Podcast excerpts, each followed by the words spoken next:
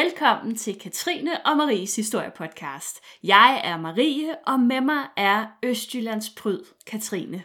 Ej, flotte ord for Falsters mest flittige fjerkost. Marie.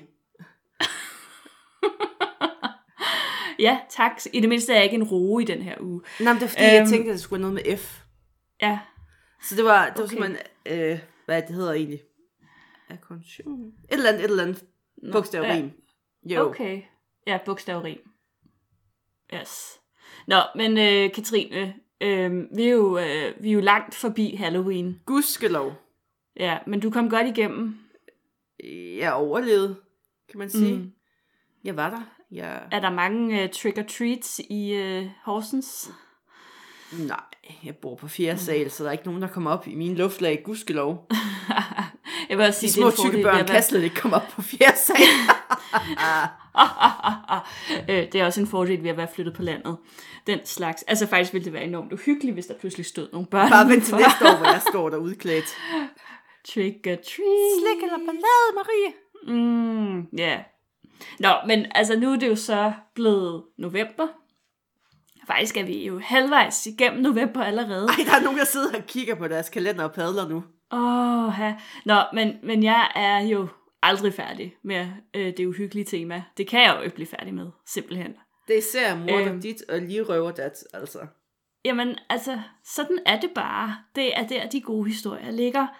Og i den her uge, der skal vi altså snakke om en grusom historie fra 1820'ernes Edinburgh.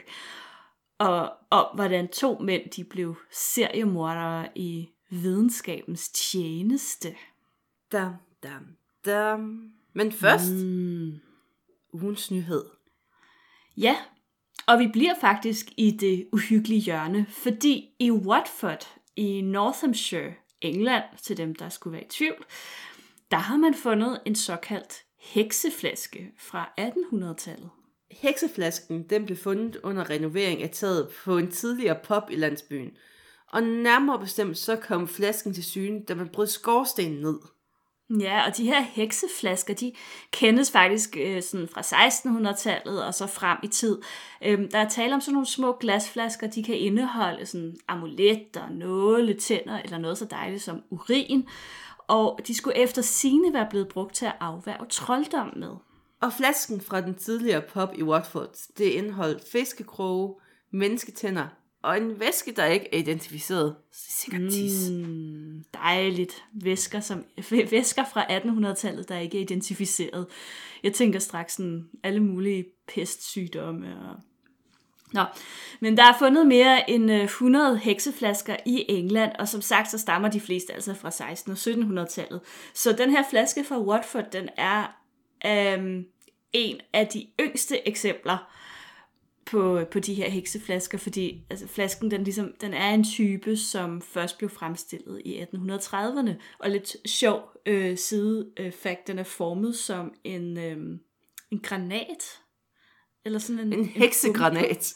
Ja, det er sådan en underlig, altså åbenbart en særlig type flaske, som man brugte til at opbevare sådan de første sodavand, eller sådan et eller andet i. Det er lidt mærkeligt. Nå, men, øhm, men det er jo et tegn på, at folketroen, trods oplysningstid, trods industrialisering, den overlevede langt op i 1800-tallet.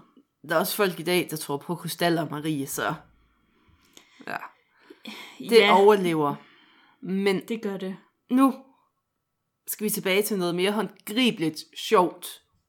Nemlig Mm. Edinburghs slumkvarter og dystre underverden. Dam, dam, Ja. dam. Du, du, du. Ja. I begyndelsen af 1800-tallet, der havde Universitetet i Edinburgh ry for at uddanne de bedste kirurger i Europa. Kirurgien var på det her tidspunkt en ret ny videnskab, og dygtige kirurger, der havde et indgående kendskab til anatomi, de var en mangelvare. Ja, fordi indtil da, der var læger vel sådan lidt lucky go happy med operationer. Er det ikke Rigtigt. Altså, faktisk var det sådan, at øh, kirurger slet ikke var øh, læger. Øh, kirurger var oprindeligt barberer, som ligesom udvidede deres geschæft. Øhm, og det var også derfor, at det her overhovedet med, at universitetet uddannede kirurger, det var noget helt nyt på det her tidspunkt, fordi de havde totalt været, altså, no-go for lægerne, der jo så kirurgi som sådan en, altså det var sådan noget underlødigt noget. Ja, men problemet med at undervise nogle af de her kirurger, det var jo, at undervisning i anatomi, det kræver ligesom nogle døde kroppe, sådan, som kunne prøve. Mm-hmm. Men øh, det kræver mange døde kroppe. og efterspørgelsen, den kunne slet ikke følge med udbuddet, så der var ligesom mangel på døde ting. Ja, og det var nemlig sådan, at i England og i Skotland, øh, der måtte man kun bruge lige af henrettede forbrydere til de her øh, dissekeringer og, og anatomiundervisning. Og det havde egentlig fungeret sådan okay, øhm, da der ligesom ikke var så meget øhm, anatomiundervisning. Men allerede fra starten af 1800-tallet, der var man blevet mere nærig med dødstraffen for det første. Ej. Og det var jo, det var jo godt for forbryderne, øhm, men det var rigtig skidt for kirurgerne og deres studerende, som var afhængige af de døde kroppe til deres undervisning og træning. Ja, og reglerne de var så lidt anderledes her på kontinentet. Fordi her må man altså også gerne bruge fattige mennesker lige, altså de skulle lige være døde jo, til undervisning. Og også i Danmark, der var adgangen til lige meget bedre, fordi at kongen han så velvilligt på udviklingen af lægevidenskaben. Men i Mm. England og Skotland, der var man sådan noget mere konservativ og mere tilbageholdende på det her område. Ja, ja det var man fordi, ikke altså, så pjattet med. Overhovedet ikke. Altså lægeforeningen derovre foreslog sådan nogle lidt mere lempelige regler, og det vagte enorm modstand. Dissektion det blev opfattet som sådan en vandærende straf, der forhindrede de dødes opstandelse på den sidste dag. Og jeg tænker jo, at altså, der er jo nok sådan en klar forbindelse til, at tilbage sådan i middelalder, renaissance, måske helt op i 1700-tallet, jamen der har dissektion jo sådan princippet, altså partering af kroppe, jo været en del af henrettelser, ikke? Ja. Altså man blev parteret og sat på hjul og stejle, for eksempel. Det gjorde man jo også i Danmark. Så den der med at lave en forbindelse og sige, okay, nu er det ikke en straf længere, nu er det til videnskaben. Den tror jeg ikke helt, man havde. Øh, man så det stadig som en meget slem straf. Ja, altså det, det var ikke øh, det var ikke happy days, hvis man skulle bruge en krop at skære i. Nej, Fordi at det her behov, der kom, så er der jo altid et modsvar, det skaber mm. hurtigt en niche for makaber iværksættere. Det var simpelthen grupper af professionelle ligerøvere, og de blev kaldt body snatcher, snatchers eller resurrection men. Ja. Og at de så jo et hul i markedet, kan man sige. det gjorde de, Så og øh, de. et, det gjorde de bestemt. Sikke en gazellevirksomhed. Jamen, altså, det var, det var virkelig stort. Øh, det var, Cirkulær der økonomi, er det dig? virkelig tjene nogle gode penge på det her. Det var naturligvis ikke 100% lovligt at stjæle lig. Det Alligevel skal lige ikke. siges. Nej, men der, men der var omvendt også et hul i lovgivningen, fordi det var strafbart at forstyrre en grav, og det var også strafbart at stjæle den gravlagtes ejendele. Men det var faktisk ikke direkte strafbart at stjæle selve livet, sjovt nok. Øhm, så hvis man ligesom kunne stjæle livet uden at forstyrre en grav, for eksempel ved at stjæle det, inden det var kommet i graven, øhm, jamen altså, så var man ligesom good to go. Det blev højst straffet med et par dage i fængsel eller en bøde, så det var jo ikke noget særligt. Noget, der var noget særligt, det var jo så lønnen. Fordi sådan et friskt, ungt lig, det kunne jo indbringe til, altså hvad der svarer til 10.000 danske nutidskroner. Og det var jo en formue for en fattig arbejder i 1820'erne. Så der var jo også et rimelig fint incitament til at begynde på det her. Jamen bestemt, altså det kombineret med, at der ikke rigtig var nogen straf. Altså så var det jo ligesom bare, jamen hvorfor ikke gøre det, altså. Og ligerøveri, det blev big business, og det var voldsomt udbredt. Faktisk var det så udbredt, at borgerne i Edinburgh på flere, altså flere omgange demonstrerede i gaderne mod de her mange gravrøverier. De var simpelthen så trætte af, at deres kære ikke kunne være i fred, når de blev begravet på kirkegården. Forståeligt nok. Ja, ja, selvfølgelig.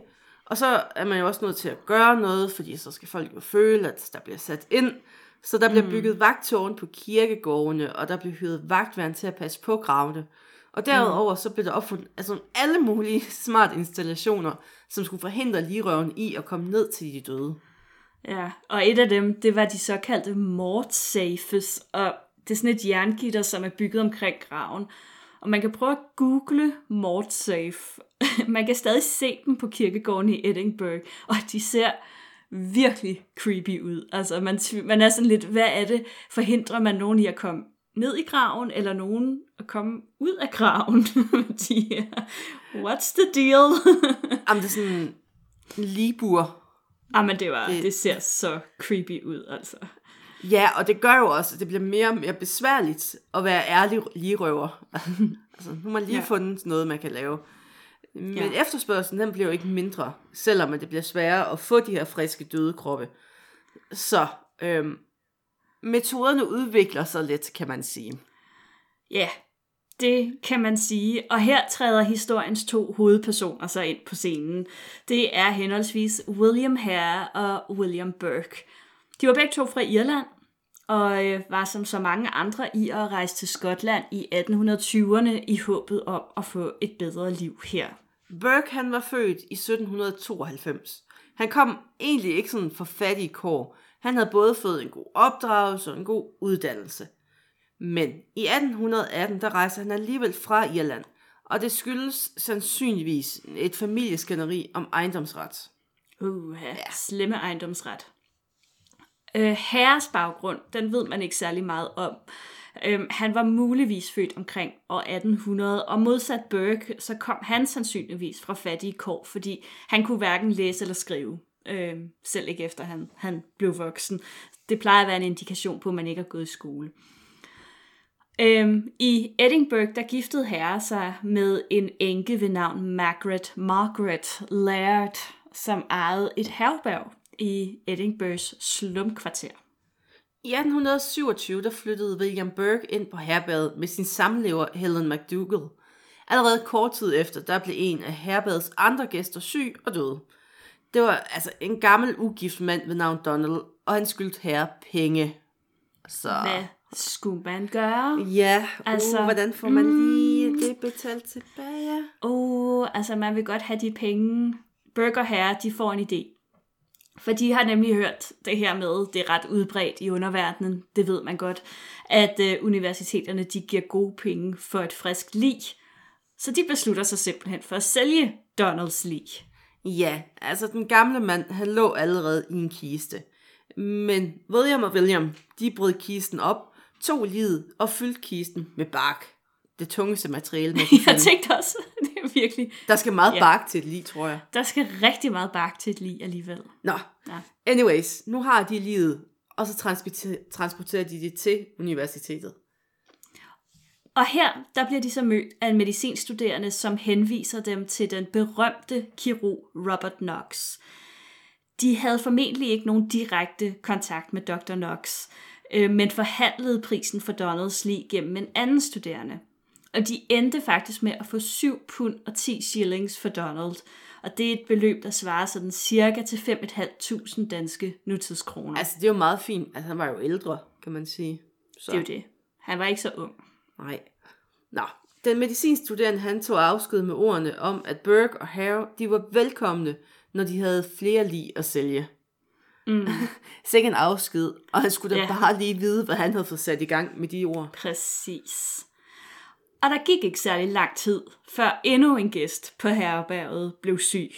Og lige præcis den del af det skal man nok ikke være så mistænksom over, fordi Alle var syge altså, dengang. alle var syge. Vi befinder os i Edinburghs slumkvarter, ikke? Altså det Altså, man ikke bare havde lidt tuberkulose, så, altså, præcis. hvad lavede du overhovedet? Øh, ja.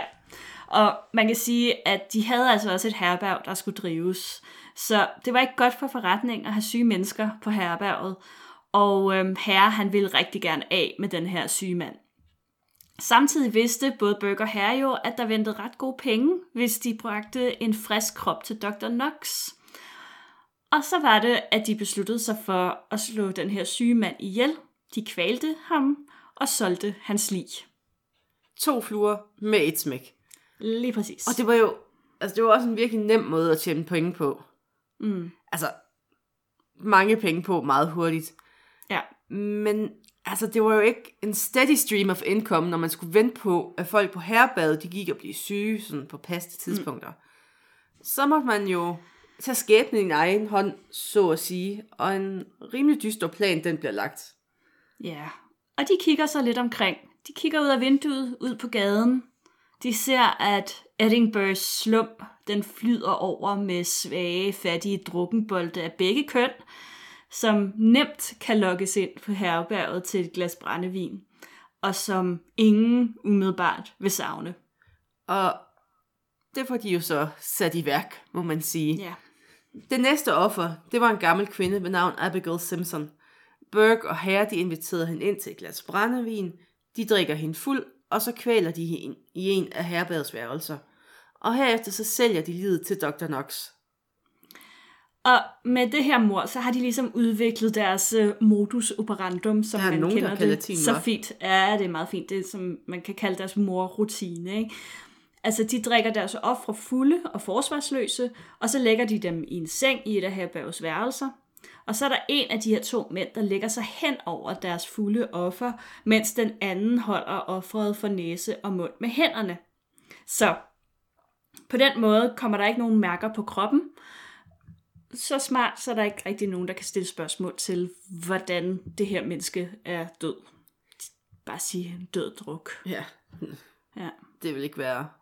nej. Altså, det vil ikke være en nyhed, at nogen døde druk i de kvarterer. Nej, eller et eller andet andet mærkeligt. Ja. Deres næste offer, det var den prostituerede Mary Pa- Patterson. De drak hende sagsløst beruset og kvalte hende, som de nu plejede mm. at gøre. Ja. Men øh, Mary, hun viste sig ikke at være så ukendt, som de troede. Ej, hun var jo trods alt prostitueret.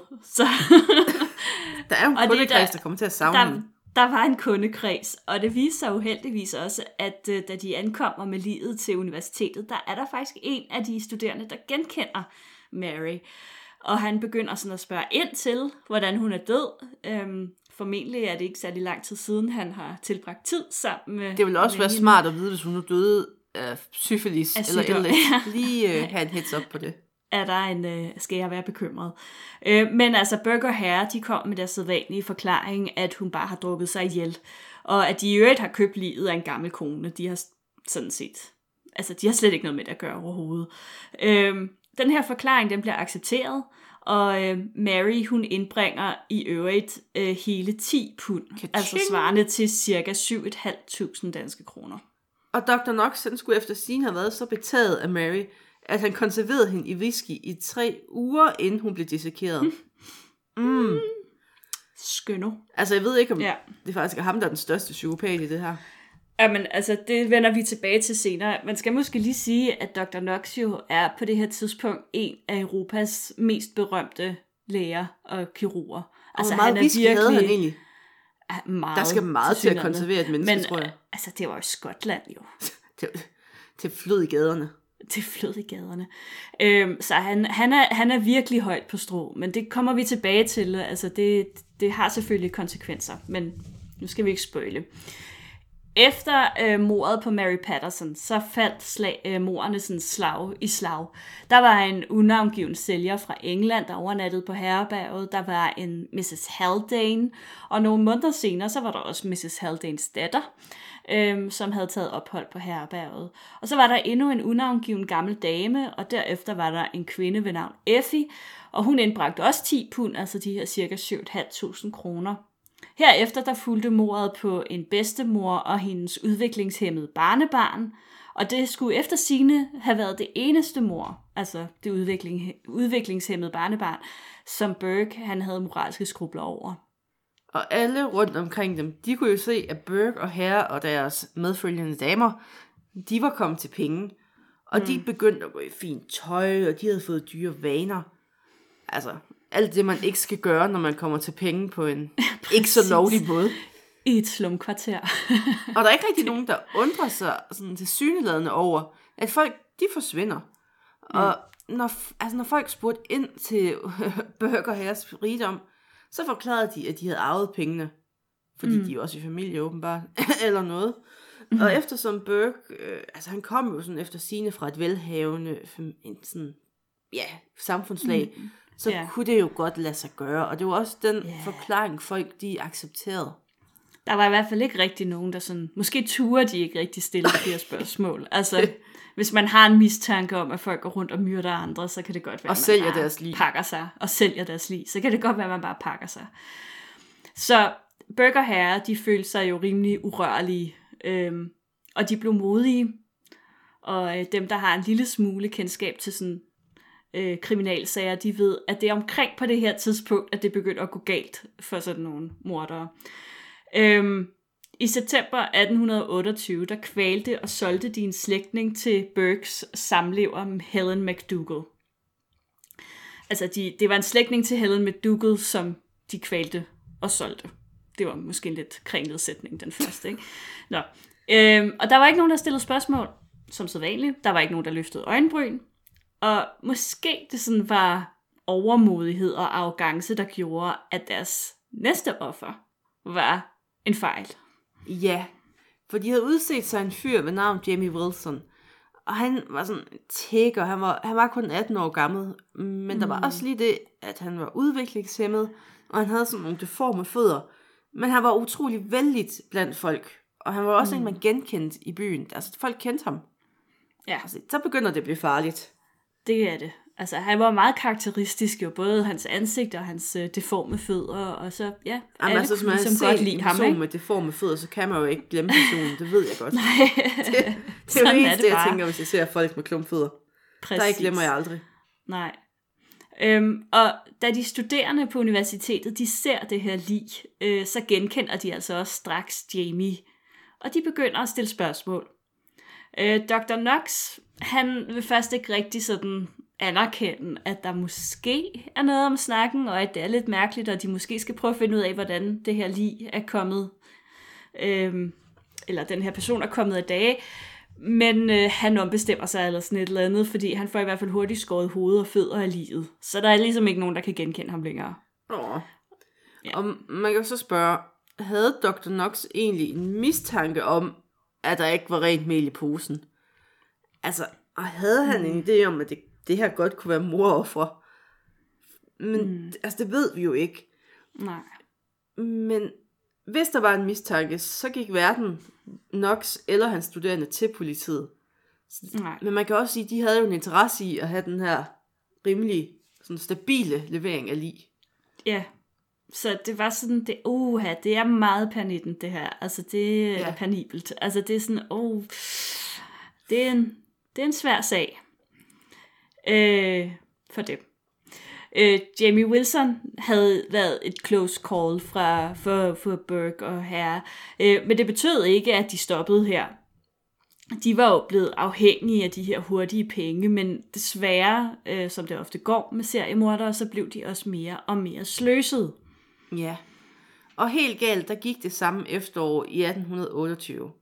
En Mr. Gray og hans hustru Anne, de var indlogeret på herberget. Men Burke og Herre, de betalte dem for at finde et andet sted at sove. De havde inviteret en Miss... Øh, hvordan vil du udtale det? hedder? Dougherty? Do- ja, Dougherty. Ja, Dougherty. Det lyder lidt mere just mm. Dougherty. Dougherty. på druk, og de ville ikke forstyrre ægteparets søvn. Og det er jo vældig sympatisk, Meget. må man sige. Altså, det er meget flinkt af dem. Men da Grey-paret de vender tilbage næste morgen for at hente deres egen dele, der må de så ikke komme ind på deres værelse.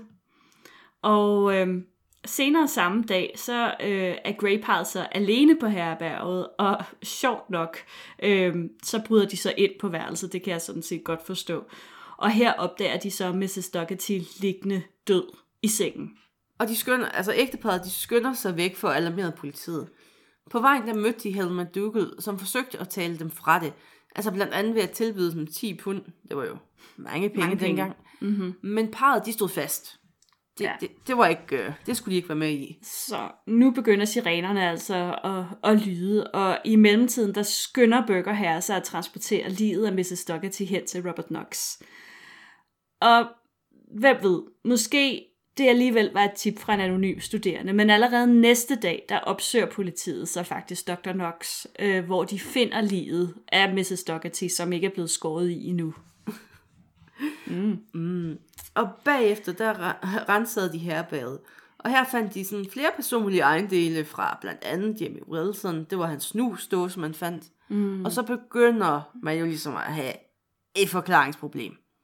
Så politiet yeah. de arresterede Burke og Helen McDougall samt Hare og Margaret. Ja. Så nu er de alle sammen i Alle fire, ja. Burke og Hare og deres damer. Og damerne. På det her tidspunkt, der anslår man, at Burke, at Burke og Hare havde slået 16 mennesker ihjel. Men der er flere, som mener, at der sagtens kan have været flere. Der er bare lige det problem, at bevismaterialet er væk, fordi kroppene de var jo blevet dissekeret på universitetet. Genialt. Mm. Og man besluttede sig for at tilbyde herre og hans kone Margaret straffefrihed, mod at de tilstod morerne og vidnede imod Burke og Helen McDougall.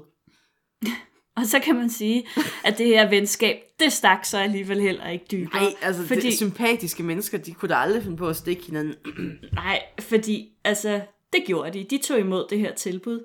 Øh, og juleaftens morgen øh, 1828, der blev William Burke og Helen øh, McDougall stillet for retten. William Burke han blev dømt til døden ved hængning, mens Helen McDougall hun blev frifundet, fordi man ikke kunne bevise, at hun havde medvirket til morerne. Hun var lidt en, en hangaround, kan man sige. Ja. ja. Hverken Dr. Knox eller nogen af de studerende blev tiltalt eller overhovedet indkaldt som vidner i retssagen. Bare sådan. Nej, og det Bonus var jo nok sådan. Det havde man nok gjort i dag. Uh, William Burke han blev henrettet 28. januar 1829, og uh, en del af straffen, den uh, makabre ironi, var jo, at hans krop efterfølgende skulle dissekeres på universitetet. ja. øhm, og hans uh, skelet er så i øvrigt blevet bevaret, og kan den dag i dag ses på det medicinske museum i Edinburgh. Helma Dougal hun blev løsladt fra fængslet den 26. december 1828. Hun blev fordrevet fra Edinburgh af en vred folkemængde. Sjovt nok, de var ikke sådan... Mm, de var ikke så begejstrede for det her. jeg tror ikke. Det kunne aldrig være blevet godt igen. Nej. Så hun flygtede til Australien. Ja. Langt væk. Langt, langt væk. Man kunne faktisk ikke komme længere væk på det her tidspunkt, tror jeg. Uh, William Hare, han blev løsladt fra fængslet uh, 5. februar 1829. Uh, han var jo så blevet frikendt for, for det her. Det var jo en del af, af aftalen. De havde så beholdt ham i fængslet af hensyn til ham selv, fordi folkemængden ja, var lidt sur hoved. udenfor. Ja. Øhm, og efter sine så flygtede han til London, men der gik faktisk også rygter om, at han opholdt sig i Carlisle. Øhm, uanset hvor han tog hen, så forsvinder han ligesom ud af historien. Og det samme det galt for herres kone Margaret. Hun flygtede til Irland, mm, og så forsvinder hun, så glider hun lige så stille ud af historien. Ja, så hører man heller ikke noget til hende igen. Og så var der jo den gode Dr. Robert Knox. Manden med rigtig meget whisky. Ja, han øh, blev jo hverken tiltalt eller retsforfulgt for sin medvirken i det her.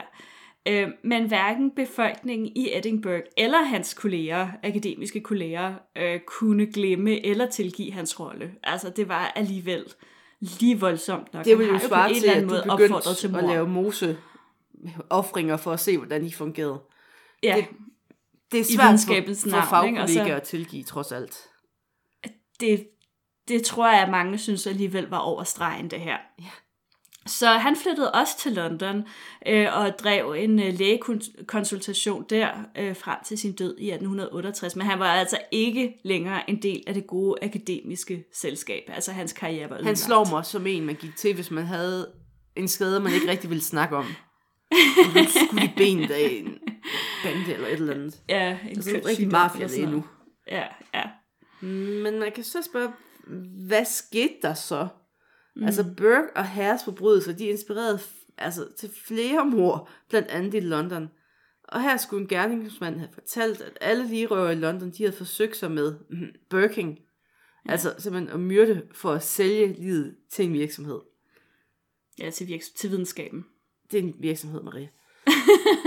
altså simpelthen ja. som selv opdrive line.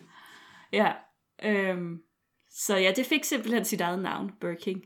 Øh, myndighederne indså, at den her situation, der var ved at løbe løbsk. Sjovt nok. Og i øh, 1832, der gennemførte man så The Anatomy Act, hvor man tillod, at fattiglemmer uden nære pårørende, der ikke kunne bekoste en begravelse, de skulle doneres til øh, dissektion.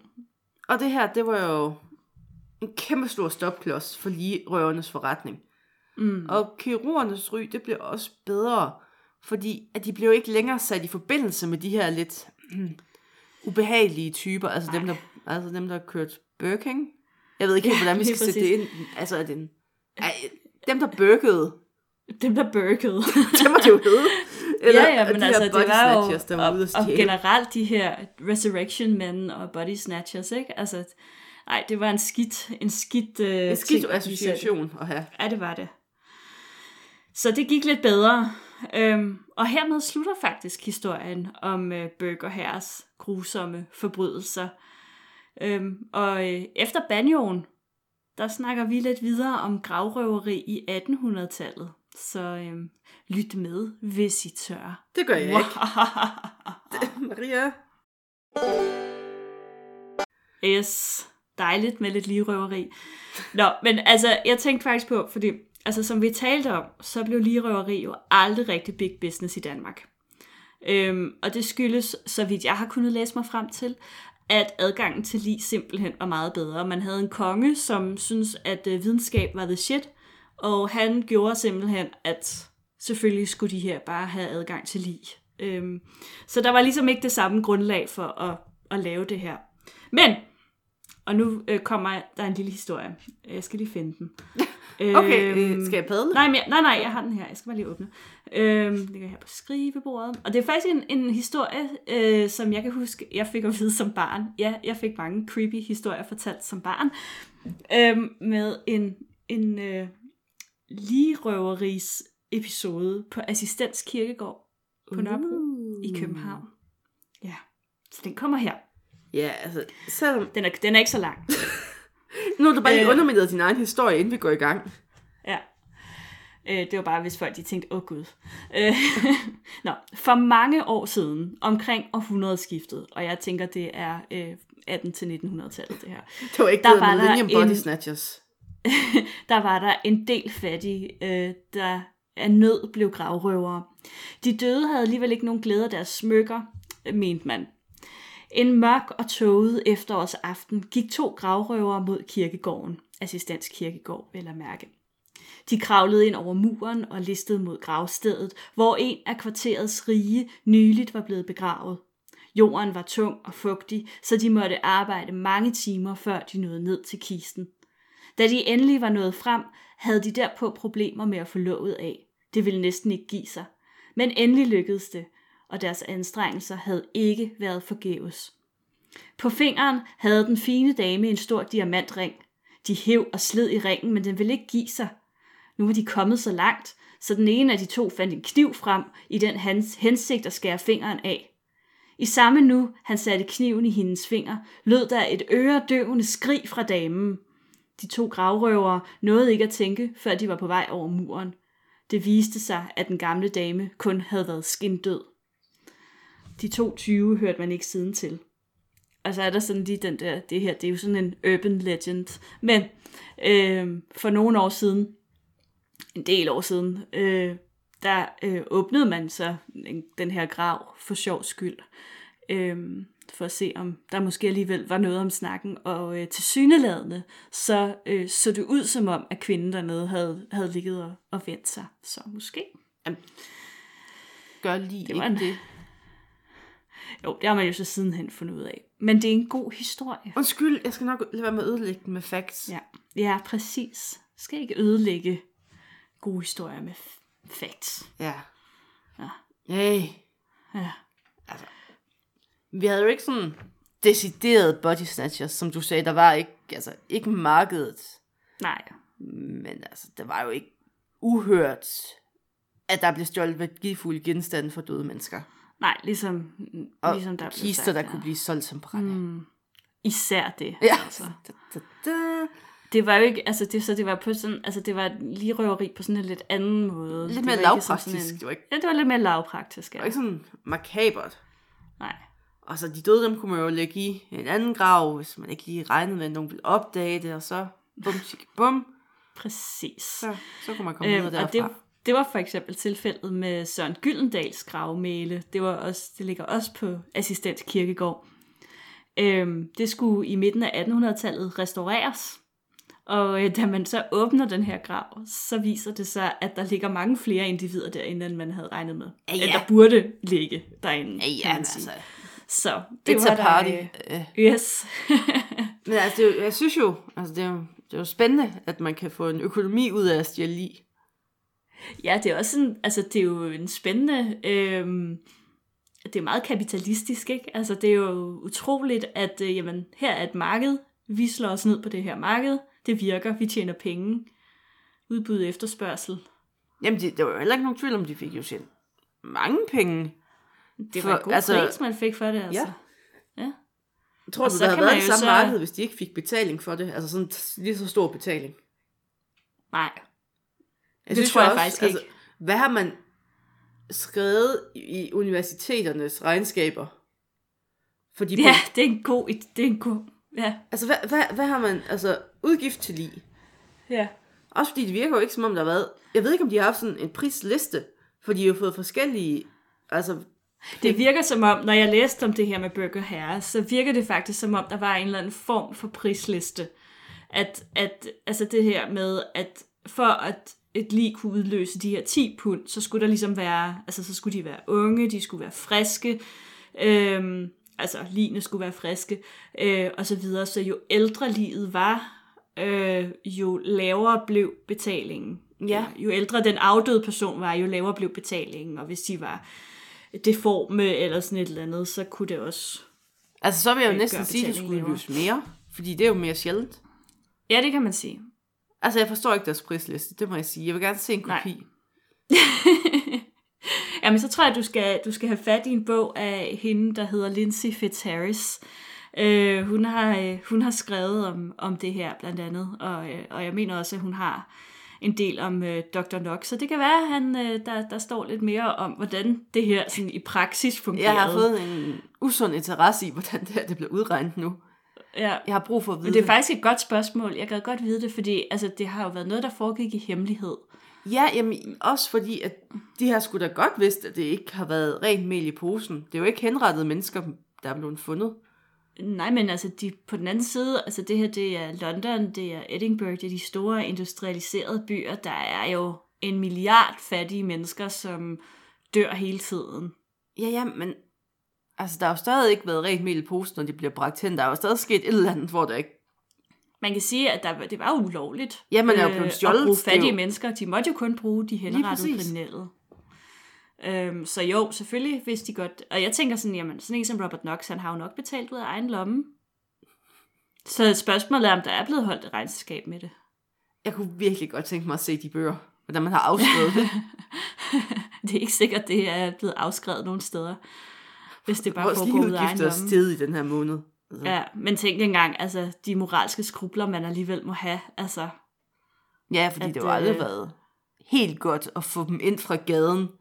nej, Altså, der er kommet folk med trillebør og sagt, fyldt. here you go. Ja, her, vi har lige et frisk lige til jer. Ingen spørgsmål. Og så er det jo sådan, Tak. ingen spørgsmål, bare tag imod. Ja. Det er en, øhm, i virkeligheden også nok lidt sådan en tendenshistorie på øh, datidens samfund, og den manglende respekt, der har været over for fattigere samfundslag, tænker jeg. Altså, Ja, ja, selvfølgelig. Det. altså, de har jo ikke haft nogen betydning, de her mennesker. Det har jo været ligegyldigt. Der var jo 100.000 vis af fattige. det hjælper bare på overbefolkningen. En fra eller til, ja, præcis. Altså, og så går det til et godt formål. Ja. Det, det. Hvis Altså, man skal have ja hvis, ikke, hvis, ikke de havde, hvis ikke de havde gjort det dengang, jamen så havde vi jo ikke... Altså, hvordan skulle vi så være nået? Det var ligesom en, en væsentlig... Altså, det er jo det, som altid er... de- Altså, ikke fordi jeg er fortaler for mor overhovedet, vel? Men Det er godt, du laver den. det synes jeg lige, jeg vil, jeg vil sige. Men Men så igen. uden, uden det her, så havde vi jo ikke haft den kirurgiske viden, som vi har i dag. Altså, man bliver jo nødt til at starte et sted. Ja, ja, altså.